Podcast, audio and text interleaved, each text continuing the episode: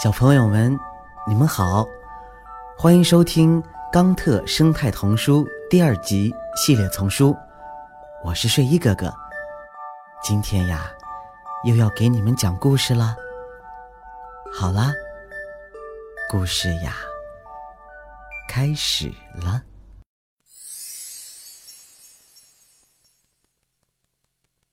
喷水管的力量。夜深了，几只蓝白海豚正沿着地中海海岸畅快地玩着。它们跟着渔船离开了海港。一只海鸥在黑暗中紧紧盯着它们。这些船是去捕鱼的，美味的沙丁鱼或者鱿鱼。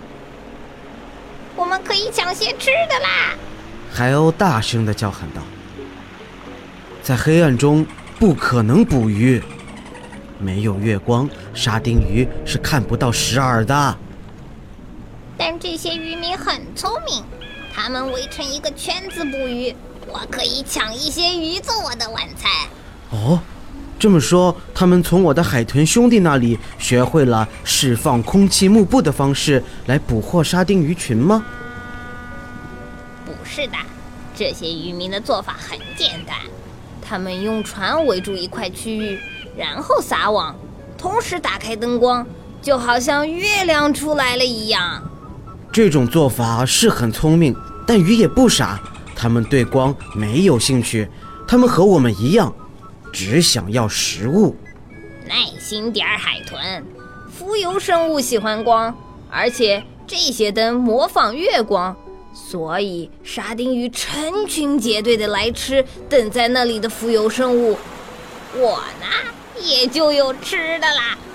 哦，可怜的沙丁鱼，他们看到浮游生物在灯下发光，就数以百万计的游到水面上，结果却是被捕杀，然后被装到罐子里从船上运走。所以。现在是时候去和渔民们一起大吃一顿啦！海鸥贪婪地说道：“我不想靠得太近，我们的海豚有时候会被网网住，而且那些人类毫无同情心。”我知道他们非常残忍无情，但你也得承认，他们用灯光引诱鱼群是很聪明的。当然。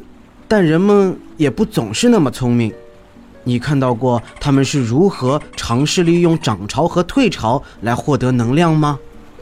看到过，这个巨大的墙挡住了高潮时的海水，然后退潮时水流经过管子流走，就可以发电啦。这些人居然忘了他们花园里的喷水管是怎么工作的？花园里的喷水管，这和发电有什么关系呢？嘿嘿。海鸥，想想看，当管子的压力很低，水流得很慢的时候，它们是怎么做的？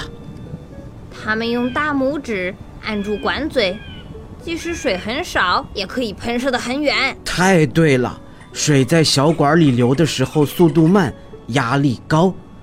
那用什么来产生能量呢？压力还是流量？我觉得两个都需要。你当然得动动脑筋，海豚，不是这个或者那个，而是这个和那个。我从来都不理解人们为什么只想着黑和白，支持和反对，高或低。显然，生活需要我们联合所有和更多已有的能量。鱼和光，船。和海鸥，但是你们海豚知道哪个人有足够大的拇指来按住喷水管口吗？我想要是我把鼻子放在喷水管里，你就可以得到更多的食物了。想一想，天黑时你会被有光的地方吸引，还是会离光远些？我们能不能把人分为两类好人或者坏人说说你的理由？